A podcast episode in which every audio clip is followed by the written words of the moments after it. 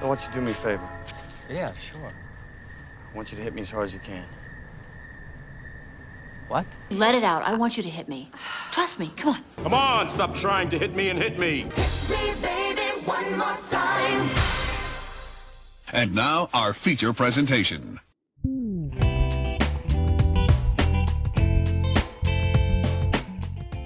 And here we go. Hit Me One More Time is on. That is this show. I am David Luzader. Thank you for being here, listening audience. This is the Nostalgia Reflection Podcast, where we look at the things that we loved when we were younger and we ask the question Is this good? With me, as always, to navigate our topic and to answer that question is, of course, Nick Shermooksness. Nick, hello. Hello, David. How's it going? I'm doing pretty well. How are you? I'm I'm hanging in there, preparing for a big trip, and uh, I figured I'd get one more in before I go. Yeah, so we appreciate you taking the effort. What I love about our initial interaction here, I'm realizing, is it is it sounds like we have not spoken prior to the episode starting to record. You're right. like we're just we're going in blind. Uh, but we don't not, talk between episodes. Like there's just dead silence, and then you start recording, and then we're allowed to speak to each other Yep. again. exactly. It's only on this show. Well, also on this show is a guest. It is a, a guest whose name might seem a little bit familiar because uh, nepotism continues to reign, and Nick has brought his own brother, but we would have had him on anyway. We're super excited about it. He is from the Deej cast. Tony Shermooksness, hello. Well, hello there. Thank you for having me. Thank you for being on. Uh, now, we'll give you time at the end to give plugs on where people can find your stuff and all that. Uh, but just right here up top, people who are maybe not familiar with the Deej cast, just what, what's that about? Ah, certainly. So the Deegecast itself is our supplementary podcast for our YouTube show, uh, Deej Time, um, or Deeges and Dragons. Uh, it's just uh, pretty much a um, episode from episode podcast going over the previous episode we had launched the day prior. Um, just kind of going over the therapy aspects of tabletop gaming or interviewing developers of the tabletop gamings that we're doing. Yeah, that's super great. People should check it out. And I want to apologize because I said Deejcast when I said I was going to say Deej Time. So, you know, we're off to a great start here. He's fired. All right, Tony. It's just you and me now. Oh, no. All I, s- right. I see now what this was all about. well, I'm going to take control back over the show and introduce our topic this week, brought to us by Tony, and that is Beast Wars Transformers. Set in the future of the Transformers universe, Beast Wars follows the conflict between the Maximals and the Predacons, the descendants of the Autobots and Decepticons, after they crash land on primitive Earth. And all the various shenanigans that happen therein that will break down quite a bit here. Of course, if you want to know which episodes we watch, we will put that up on Twitter before the episode is released and also in the show notes. So that way you can follow along if you like. Now, before we get into our discussion, this is of course the important part where we find out why was this thing brought here and looking at our personal histories. Tony, since you brought this here to us, why did you choose Beast Wars Transformers? Or just Beast Wars? I'm not going to call it Beast Wars Transformers this whole episode. That's that's too much. Beast Wars It's kind of a Transformers by Hasbro, and just keep going, keep Yeah. adding on. Yeah, don't forget all the trademarks and copyrights. Of course, of course. Ah, well, uh, well, when uh, when Nick asked me to uh, to come on the podcast and uh, for a subject, one thing that uh, really Nick and I bonded over, really the only thing Nick and I bonded over in our childhood, honestly, was probably Saturday morning cartoons and most of all Beast Wars. Nick, what what do you have Uh, to say? Yeah, I'll I'll basically just piggyback on what Tony's saying, and and basically when when I say that we loved Beast Wars and that we and now you have to keep in mind that as brothers, uh, we tormented each other mercilessly, or I tormented Tony and then he beat me up, um, which I guess is still a form of torment. So people, violence isn't the answer, but what is the answer or was the answer was Beast Wars, and uh, like I said, when I say that we love Beast Wars, I'm saying that when we would travel to uh, our friend's uh, summer cabin um, in the summers, um, we would have a, a tote sim- only dedicated to Beast Wars toys. Like if a Beast Wars toy, toy came out, we probably had it.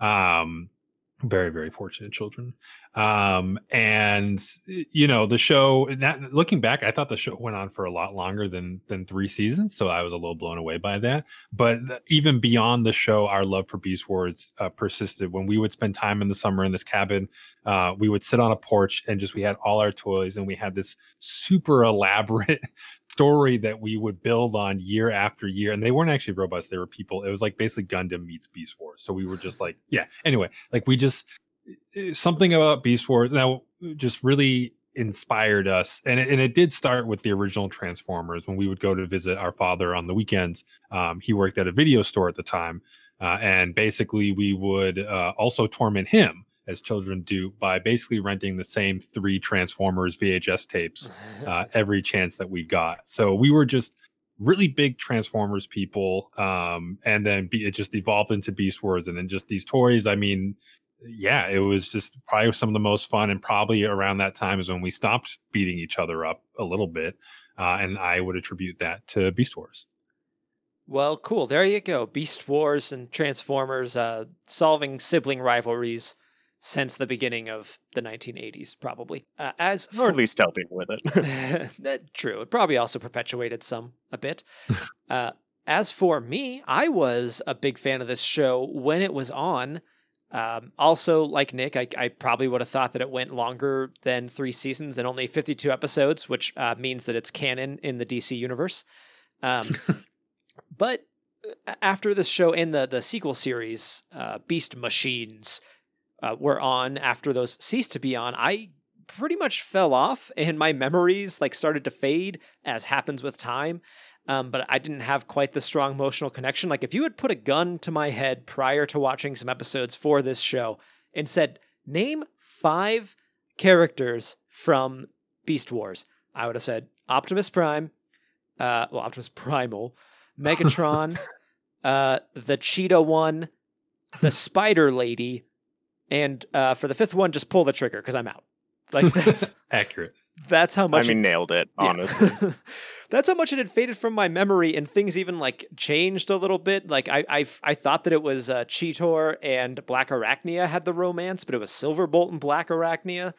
Uh, so really, this is just something that for me was a real flash in the pan. Really loved it at the time, but did not carry it with me um, and even when early days of Netflix, when like everything was on there, and we the people I was living with at the house we called Skywalker Ranch because it was on Luke Street, we discovered that Beast Wars was on there. We watched. We were like, oh yeah, we're gonna watch all of Beast Wars. Watched one episode and then immediately forgot that that was apparently a goal of ours. So this was a fun revisit for me. I have a lot to say. I'm sure you two do as well. Before we get to that, though, Nick, can you tell us about the world's history with Transformers?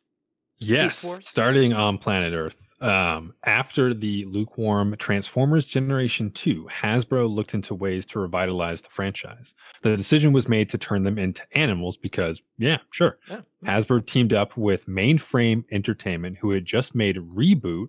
Uh, to if you remember that show, that might have to come on here one of these point at one of these points uh, to make a new computer animated show. Uh, while the show started as a standalone entry, it was tied more and more into Generation 1's continuity as the seasons went on. The show proved to be a success and won an Emmy for Outstanding Individual Achievement in Animation. Oh, in 1997, during its run, two supplemental anime series, Beast Wars 2 and Beast Wars Neo, were made exclusively for Japan. And now, reading this, I'm mad that I never knew those existed uh, that filled in additional stories between seasons. The show ended in 1999 with the sequel series Beast Machines Transformers airing from 1999 to 2001. Uh, Transformers has been rebooted a few times, erasing Beast Wars from continuity, but the series has occasionally lived on in comic book form. Yeah, I wouldn't feel too bad about not knowing about the anime series because um, when I when I've looked into them, it, there's not a ton there. I think uh, one of them is really much more kid oriented, um, and I'm not really sh- sure too much on like on the other one. But I don't think that there is like a, there's nothing super vital that uh, that you missed. So probably not. I, I I just be curious what the animation looked like for them. It's it's traditionally animated. It is not. Uh, yeah, yeah, that's probably maybe a bit better than uh, how this show has uh, aged. I mean, I guess in terms of starting points for our discussion, should we just rip the band-aid off and talk about this animation? Yeah, sure. Sure. Uh, Tony, what Tony, how how did you feel that the animation of this show has evolved? Well, it's aged. Um, to put it mildly. I, yeah, to put it mildly, I definitely had some uh, rose tinted goggles going into this. I uh, I definitely remembered the animation, at least in, my child mind, being a lot better. Um, but yeah, there there weren't many polygons. Uh, granted, the polygons on the actual characters themselves were all very smooth, um, but So they were also the only things in the show that had any detail to them. The the environments are just so flat and bland and plain looking in the backgrounds of all the shots. Uh, movements are, are janky throughout, you know, all three seasons. Um, but uh, but but yeah, um, didn't didn't age phenomenally. No, it really hasn't. And it's and it, it's funny to me to like have read up that this was outstanding animation for its time. You know, reboot uh, for all of its, you know, it's probably same things where if we watched it now we'd be like, "Oh boy, I loved this show as much as I did." Like, how did I look at it for that long? Like at the time, it was top of the line animation. It, it won an Emmy Oh, absolutely. it, it was cons- like this was the uh, this was the third computer animated television show after reboot and Donkey Kong Country. God help us all. Um, Oh, that's right. I completely forgot about that one. Yeah, That's right. Probably for the best. it's oh, it is for the best. Uh, let me tell you, because that's one that somebody sent me some clips of of, of White back, and I w- this looks amazing compared to that. I will say that much. um, but yeah, everything is so smooth.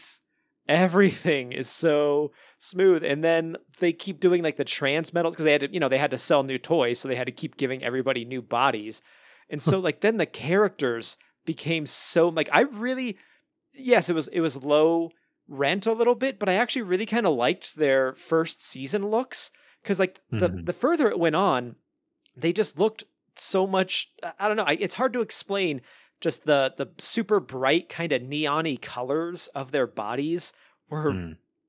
a little bit distracting, I guess. It, it was I don't know, just it, it like uh, uh, Optimus kept changing bodies constantly, uh, which which did lead to one of my favorite lines in the episodes that we watched was when uh, Rat Trap said to that, uh, well, because someone was like, "Oh, he adapts to a new body so quickly," and it's like, well, you know, he keeps he keeps getting new ones, and then he looks at the camera, and a rim shot happens. Yeah, well, what do you expect? He changes him often enough. and that was insane to me. Um, but did also I did appreciate that joke of like, yeah, we know we're changing them around a lot. They're making us do it because they want to sell new toys. Right. Yeah, the the and now and, and it was all smooth, so it didn't really matter if you were a gorilla or a cheetah or a Tyrannosaurus Rex or a hornet, or uh, also the fact that this took place technically. So uh, it technically these were these were the descendants of the Autobots and the Decepticons, but they teleported through time to Yes. prehistoric Earth, uh, and I don't know. I don't really think that cheetahs and Tyrannosaurus Rex kind of overlapped. Um, well, no, no, uh, wasn't. And I hate that I know this. Didn't they scan fossils for the ones that were dinosaurs? Oh, Yeah. was that? Oh, so the dinosaurs were already dead. Yes. Okay, I, I totally missed that part. Uh, okay, that Yeah, makes me feel a little like bit better. Pre-human. Yeah. Yeah, okay, that makes a lot more sense. I guess they were more accurate than I was giving them credit for. Okay, anyway, but either way, the animation by today's standards is awful. I'm sorry, I still love you, Beast Force, but um, it did not age well, um, and it was a little hard to watch. Like I, I kept alternating between like my palate has definitely uh, changed since then, and also like this is kind of charming in a way. I don't know if you guys got that feeling. Hmm.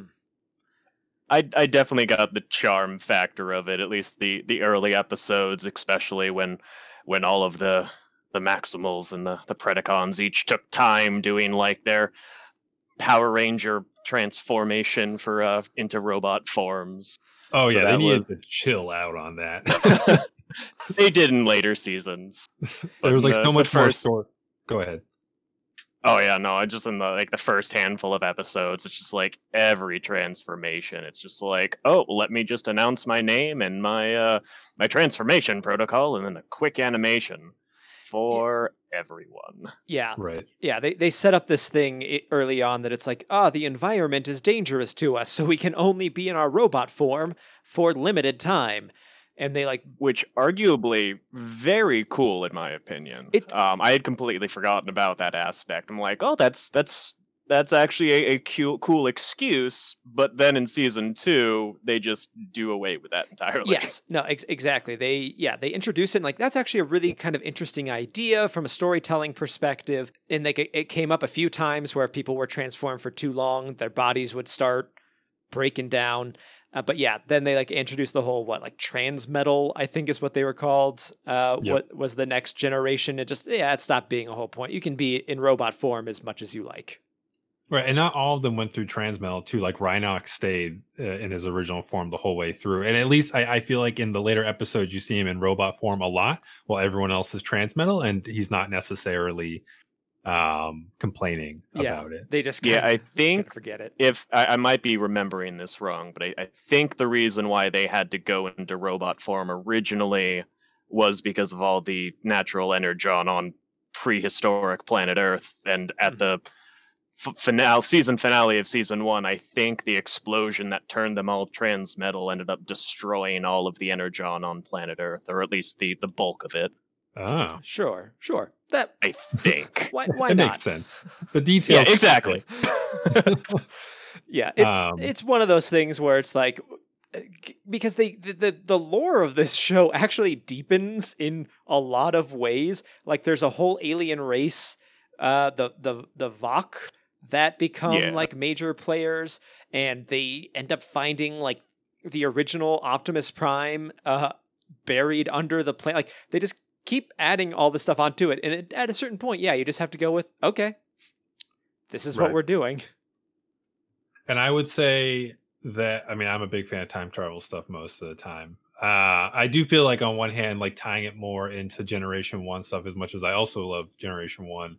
It's it, it's it's sort of stopped being the its own thing and just was sort of like being almost like a nostalgia show where it was like the, the most meaningful twists and turns that we could have are now dovetailing into stuff that you are already familiar with instead of trying to forge its own path. Um, Yeah, yes and, and no. I think I I agree that um like the the Starscream episode that is just straight up like, hey, you like Starscream, right? Okay, here you go. Um, but I I think like the later when he tries to kill past Optimus Prime, like that's pretty dark. He's trying to like erase history. Oh yeah, yeah. I mean, I think the way that it was executed was fine. I guess just for me and like a broader. I mean, it, it doesn't matter now, right? What's done is done.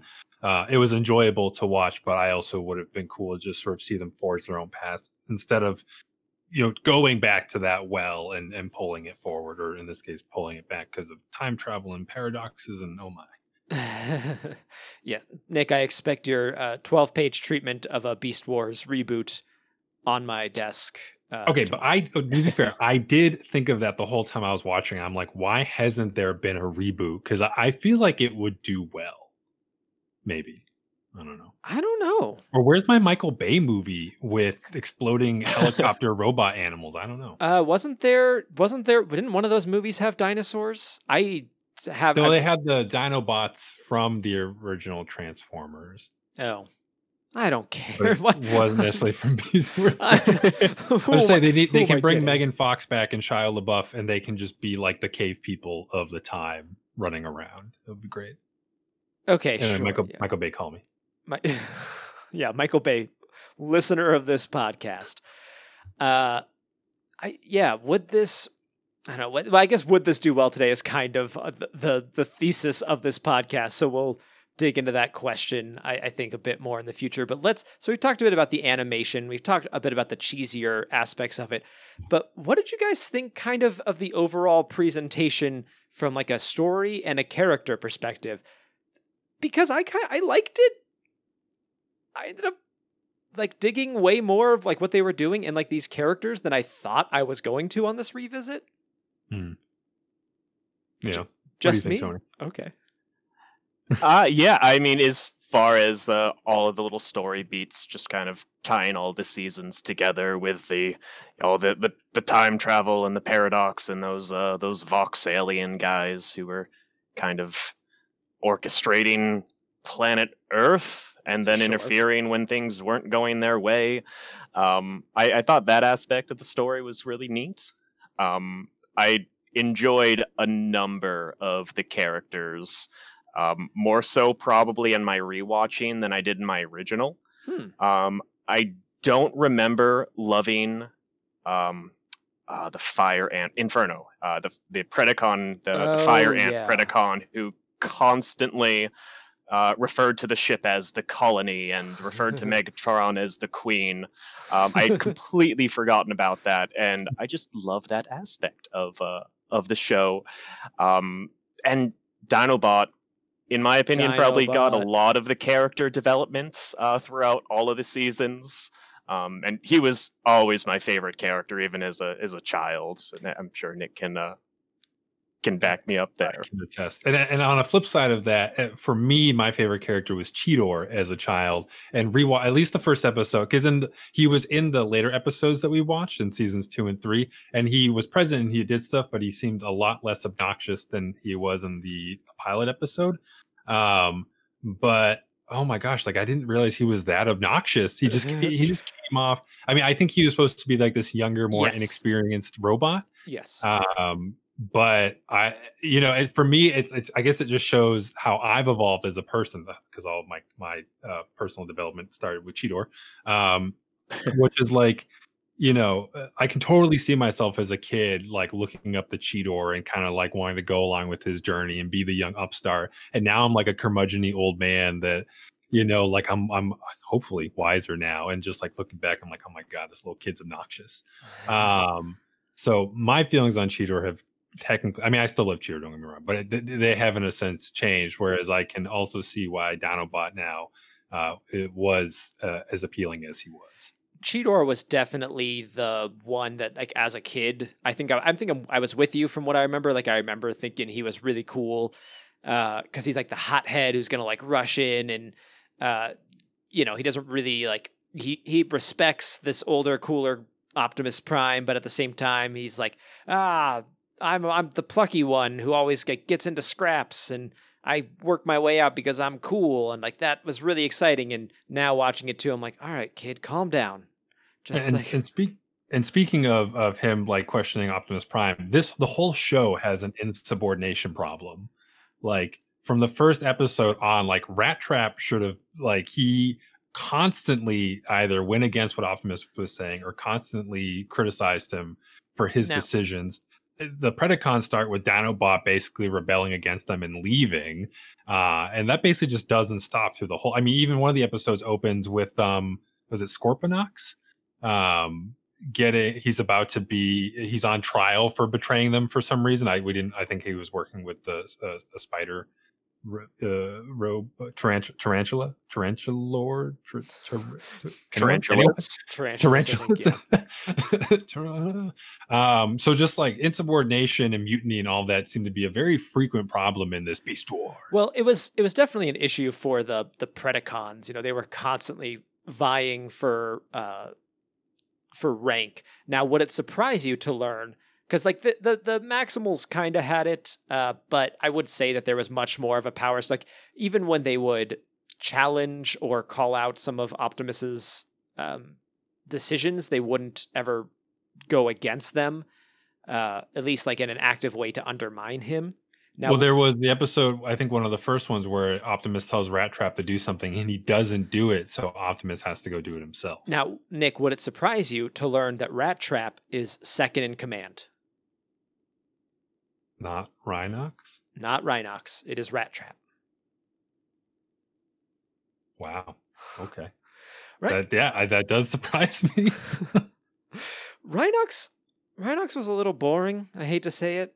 no, Rhinox was boring, but like, you know, I, I just assumed like he he compared to Rat Trap's insubordination and Cheetor, Cheetor's hot headedness. Rhinox was basically the guy that was sort of the more level headed, like uh, team player. Uh, and yeah, apparently that's boring. Well, and now I think it's exciting. I was gonna say- but I was gonna say, given given your love of like of the the Jason types, as we'll call them, I'm a little bit surprised you were like, yeah, Rhinox rules. He he he follows the rules and and uh, let, let- employee of the month, maximal the month. right.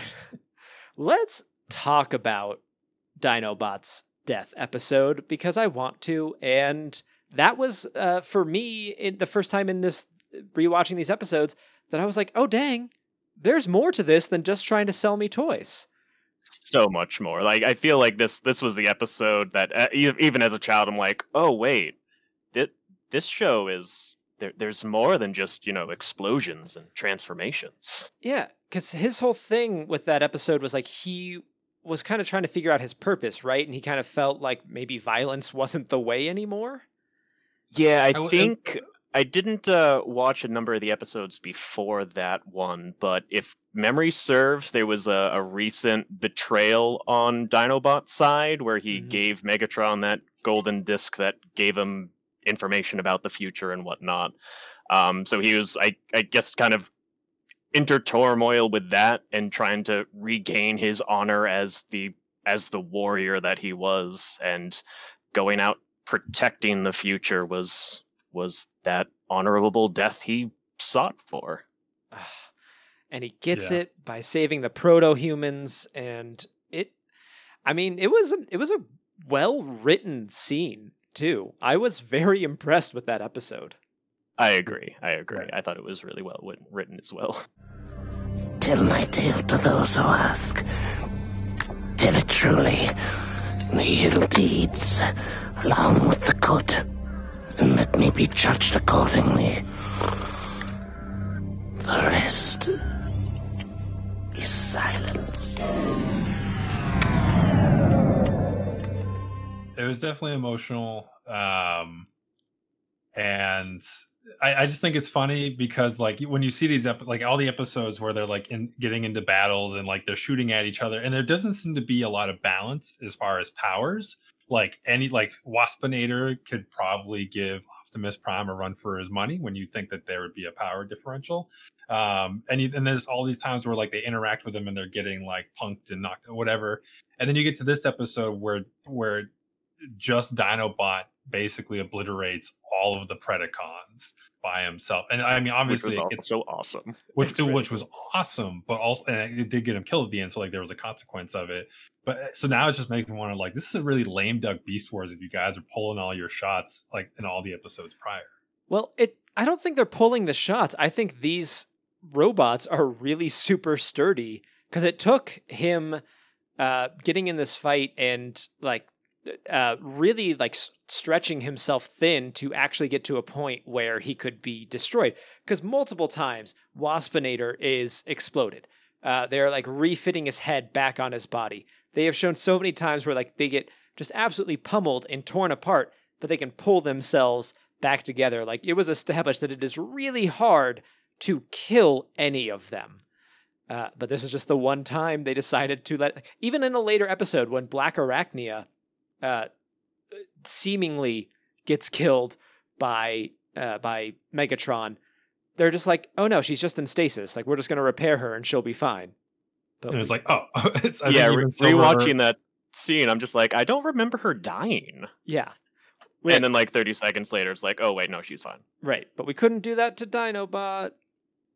No, though to be fair, Dinobot also comes back. Which in the the last episode we Hmm. all watched, he wa- was already back, and he was on the side of the Predacons. That's a that's a clone. That's like a that Optimus Prime built, Yeah. built a, a clone of him. oh, but then he joins the Predacons anyway. Well, yeah, I think Megatron like reprogrammed him Yeah. or something like that. Yeah, it's Does not he- it's not a revival of Dinobot. It is like Dinobot Body 2 Mind 1. Like, Is it so? Dinobot's original spark gets put in the body. I don't Because doesn't it like fly off the space at the end of his death episode? No, I don't think his spark goes into there because right now I'm looking at the Transformers wiki for the Dinobot page, uh, and it says uh, Megatron because that's the sort of prick he is. Created a zombie esque trans two, Transmetal two clone of Dinobot. So I don't Oh. I don't think it was Dinobot. Okay. Does this di- so just just for my own for my own sense of security? Does this Dinobot rebel against Megatron before the end? I don't believe so. Yeah, I don't believe he does. No. I mean, I realize That's like why we he wasn't the real Dinobots. right, right, right. The real Okay, I Dinobot mean, was the friends we made along the way. Anyway, that and that. I guess I can pre- from, from a storytelling perspective, I kind of like those moments. Like, uh, am I allowed to talk about Lost spoilers on here? Uh, sure, that show's like a decade old now. All so- right. so- if you haven't watched Lost, Almost stop two listening for a second. But in the reference I'm making is uh, when John Locke, who was a character I really enjoyed on that show, and then he ends up dying in one of the later seasons. And then technically the actor stays on and he quote unquote comes back, but then it turns out his body is being possessed by like the villain of the show or whatever.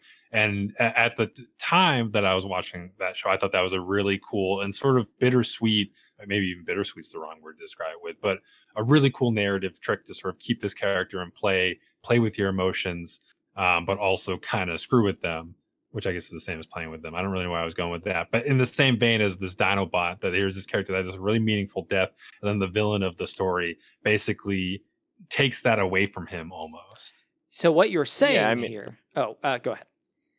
Oh no, yeah, I was just gonna say it's it's kind of also uh, a little bit of kind of psychological warfare on Megatron's side too, because obviously all the Maximals, uh, you know, respected and uh, you know really liked Dinobot up until the end.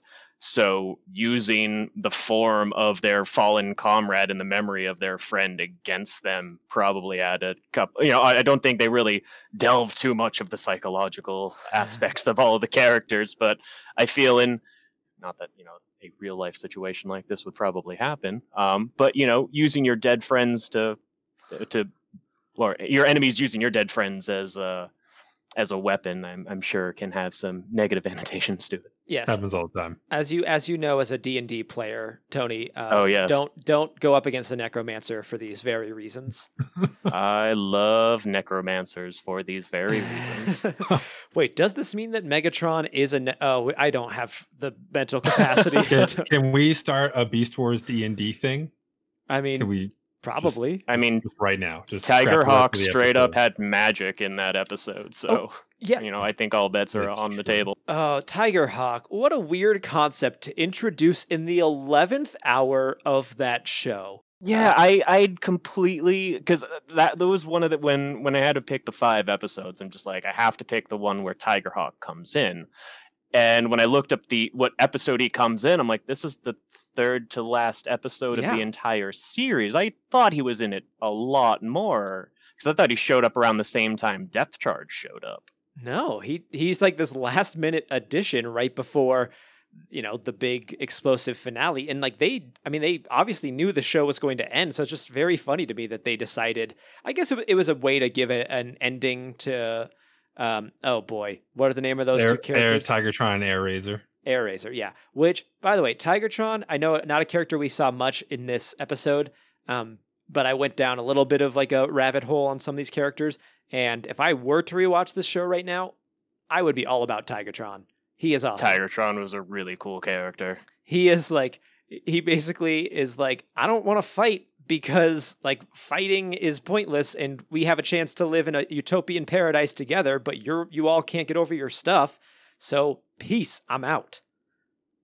I'm about that. Ah, Tigertron. He was a good one. And also, so I know in the first episode, a bunch of like these pod, escape pods fall from the maximal ship, uh, and then because we we jumped around, we basically jumped, I think, to the second season after watching the first couple of episodes, and and then obviously there's more people like Tigertron and Air Razor and Silverbolt and all that. Uh, where also why was so Tigertron made sense because the aliens combined Tigertron and Air Razor uh, and apparently just subdued Air Razor, even though she was technically a female robot, and Tiger Tiger Hawk Look, why- just a why they have- robot. Why they have genders is uh not really Al- unclear, or, or that a robot has to have a particularly large bust size. Um, Oh, Black Arachnia. Oh boy. yeah, and, That- their body is shaped like a bikini, and um, yeah. But anyway, um, so where, but where did these other like did the other characters that popped up in later seasons, uh, later seasons, like there was a bunch, um, did they come from those pods? I believe Yes. so, and I think like the the ones that were the combination of animals or things were like defective pods, and that's why they kind of got jumbled up. Yeah. Yeah, Uh, li- and Black Arachnia even has that line when, or that whole moment when Megatron is trying to erase uh, the Autobots and the Primals like out of existence, and she's like, "I'm not going along with this because I am a primal. bo- Like, if you kill them, you're killing me." Uh, so yeah, she was a reprogrammed, repurposed maximal bot. Man, these names. Can we just talk? Like, okay, Autobots and Decepticons, super silly. Yeah, super ridiculous. Transformers has an insane lexicon, but but like Maximal, Predacons. Oh man, I don't envy the people that have I mean- to come up with these things. Predacon works like predators, and they. I'm not saying that predators in real life are bad guys. It's a complicated web of life system that we have here on Earth. But um, and then Maximals actually doesn't really make any sense other than saying I guess they're like maximum or maxim doesn't matter. Um, but yeah, then you get into names like you just have to think like, okay, so I'm like they have this ability to scan their surroundings for life forms that they can adopt, and you have to think that someone like say Rat Trap probably scanned more than one creature, but then decided, okay, I'm going to be a rat, and also I'm going to call myself Rat Trap. Like Cheetor, it sounds cool, but calling yourself Rat Trap does not. I mean, you're not wrong. I can't really can't really No. dispute, but yeah, it no, is no, no dissenting opinions. no, no dissenting opinions on the side of the uh, the bench. Uh, yeah, I, I thought it was kind of weird that they all decided to give themselves new names. yes, in Yeah, what, what were the entirely names because before? they're. I don't know if they're ever mentioned, but they would have to have had them. yes. Oh, maximum mammals. That's why they were maximals. Um, but also, yeah. So this idea that they were descendants of Autobots and, and Decepticons, but adopted names that coincidentally already had to do with sort of more animalistic uh, tropes or whatever. Um, and then, yeah, apparently just completely ignoring what I want. Now I just really want to know what their real names are. I think Optimus Primal was already called Optimus Primal, but Well, because there because there was something. Um, man, I do so much Wikipedia diving for this show. I swear I don't just like know all this knowledge because like there was something that changed them at some point from the Autobots to the Maximals. Uh, and the the Decepticons to the Predacons, and this is just called "quote unquote" the Great Upgrade, uh, which I love. And I I don't remember. Um, I think a lot more of that lore kind of gets explored in the sequel series. Again, the sequel series I have flashes of memory of, but I don't remember too much. Though I am a bit interested in now because apparently they like planned that out entirely before releasing it, so it has like a really like really tight storyline. Interesting. And I and now I'm really curious about Beast Machines as well. I remember Tony and I watching it uh, after the fact, and I feel like we didn't like it at all. But maybe it was just too divergent from what we had known. But also, there's only like three or four of the Maximals that end up on Cybertron, and I don't know what happens to everyone else. I think that's probably explained in the last two episodes of this. Probably. Now I just need to go back and watch them. There you go. Yeah, the characters that uh, that carry over, I believe, are yeah, Optimus Primal, Cheetor. It oh well no okay that's too long of a list. This is not worth it. Black Everything I'm doing- Arachnia makes it back. Black Arachnia, so yeah, and I think and Rat, Rat Trap, Trap. maybe. Rhinox make it back too. I think Rhinox shows up eventually. Oh boy, this is this is great radio. People just like you know, it's three guys sitting around a table trying to remember what characters showed up in this obscure early 2000s animated TV show. Love it. I'm also look now. I have the Wikipedia entry up, and I'm seeing all these. Like, there's actually there were a crap ton of Beast Machine toys that didn't even make it into the TV show. That's that's a real I mean, I feel it was the same for Beast Wars and the OG Transformers as well. Yeah, They that's just put the most popular ones in the TV show. so that's that's basically what Transformers Generation Two was. Uh, was the Oh, yeah. they just repurposed all, and anything from Generation One. They like released some of the toys that weren't released, but all of the animation from Generation Two is just the animation. It's just the show from Generation One. I think with a, a, a couple of things tweaked. Uh, which is why they, which is why they were like, you know what, we need to do actually do something original and new, and not just uh, resell the same stuff over and over. Let's make animals that we can constantly change their form so we can resell the same stuff over and over and over. It's the perfect plan. And Also, so apparently there was going to be even a follow up to Beast Machines called Transtech. yes, Uh, so I didn't know that. And also because of this deep diving I'm now doing, I've remembered the Beast Machines character Savage slash Noble, who was a cool wolf guy. And oh my gosh, I have things to do later. Like what? what? Like to watch him, not anything else, guys. Oh my god. I mean, you're the one who ma- who said something weird. uh, anyway, anyway, to, to, to, to I digress. Let's get back on the topic of Beast Wars a bit. yeah, speaking of cool wolf robots, I guess uh, Silver Silverbolt. It's why did they do a whole Romeo and Juliet romance with Silverbolt Uh, and Black Arachnia? Because they only had one female character, and of course, if it's a female character, they have to be. If you can't tell, hashtag sarcasm. Uh, they have to be in some sort of love plot. Well, that's fair. That it was the Yeah, '90s makes- after all. makes sense for me. Uh, I mean, is there Uh. anything else? Uh, we're getting close to ending our, our discussion here. I know we've kind of been a little bit scattershot, um, but is there anything else anybody wants to to talk about and bring up? Uh, of all the times for a quasar jam, I mean, happens to the best of us, buddy. Wait, oh no. I just really want you to stew in this one for a bit. uh, Tony, you got No, any- but, uh, okay, but I will say, uh, I may Tony follow up on this, but like, so what I also appreciated rewatching this was that the dialogue somehow was both terrible, but also am- like there was a lot of great one-liners. I'm not saying this this was like expert literature, but um, the how they would sort of tie in um, robotic uh, terminology and animal terminology uh, into their their little zings and stuff, uh, I thought was a lot of times uh, really funny and fun. I would have loved to write for Rat Trap. If I had to, if I had to write for any of the characters on this show, Rat Trap would be number one for me. Hmm. Tony, do you have anything else you wanted to to discuss or bring up? Ah, no, I think we covered most of the talking points that I had. Yeah, you know, this is uh, so this is an, interesting one, and I know that a lot of people out there listening probably have thoughts on it. So this is the time where we might anger you, because we're going to now ask that question. We're gonna have a moment of reflection.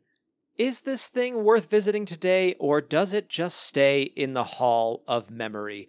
Is it better for you two to just reflect on all of your fun time playing with toys, or should you now, as full grown adults, watch this jankily animated 90s cartoon show? and I will pose that question first to Tony. Um, it is okay. Um, I'll, I'll I'll put it that way. Um, if if you're a diehard Transformers fan and you want to watch absolutely everything that Transformers had, give it a shot. You probably won't hate it.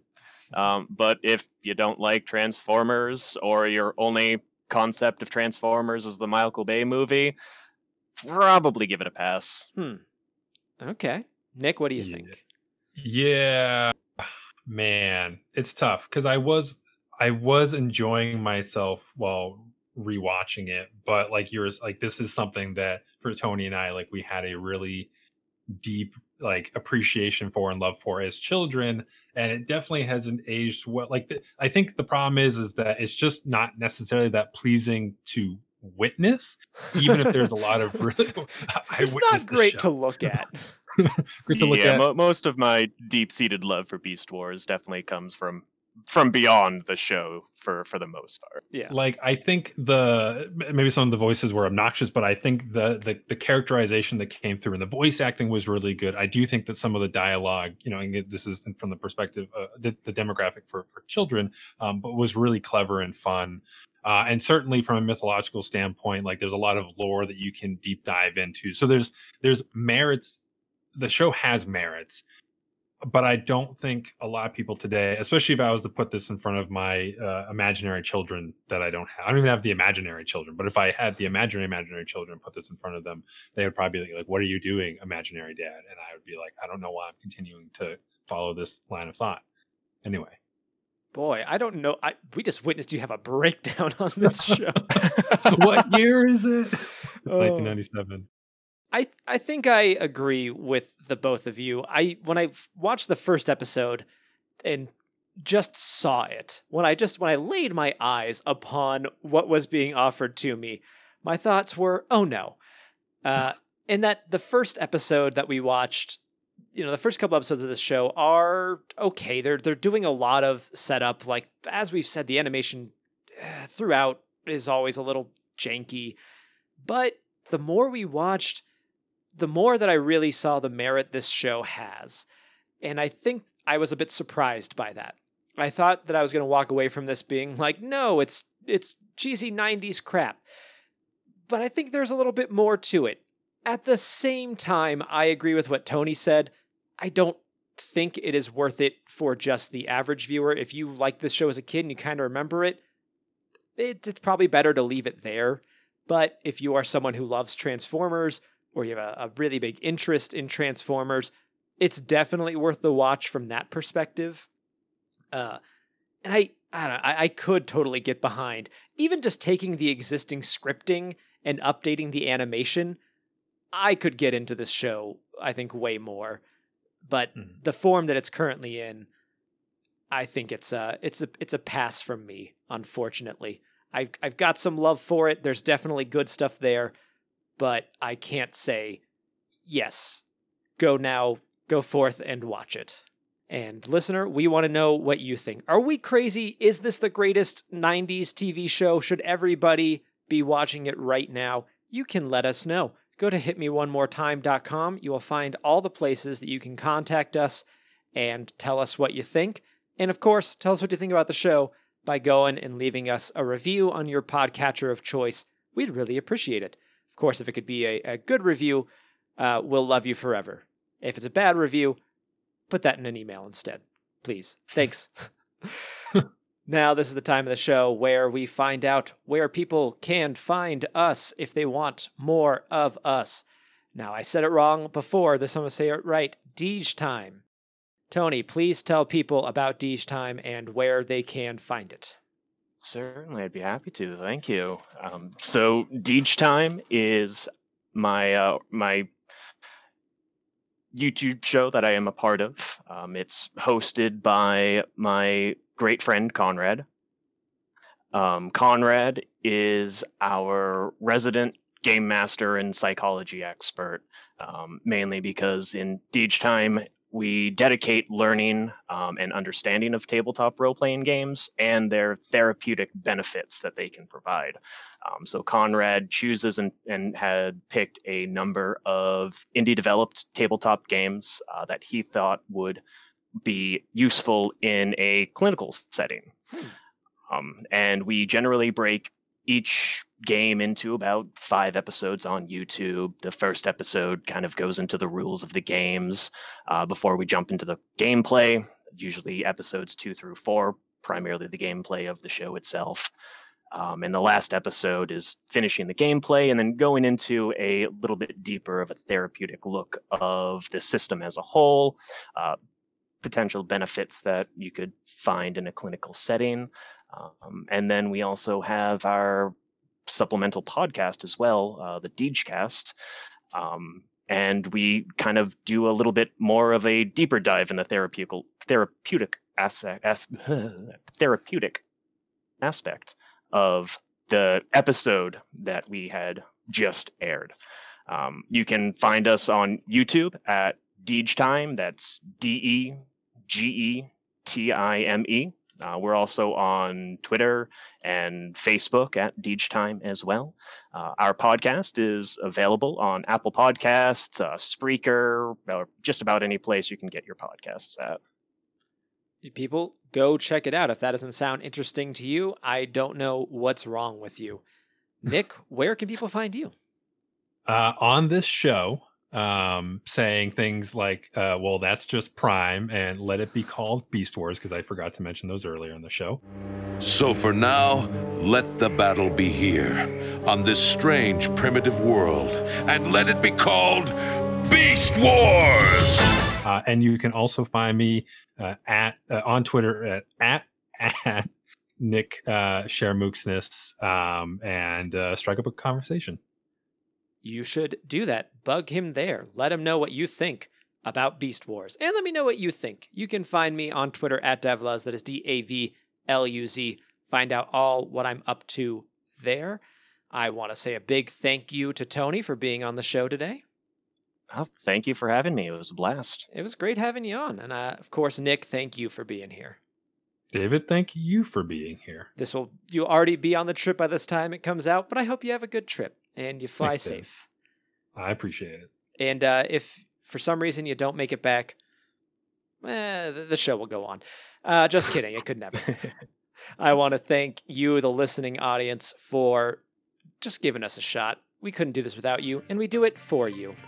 And remember, you can't move forward if you're always looking back. We'll see you next time.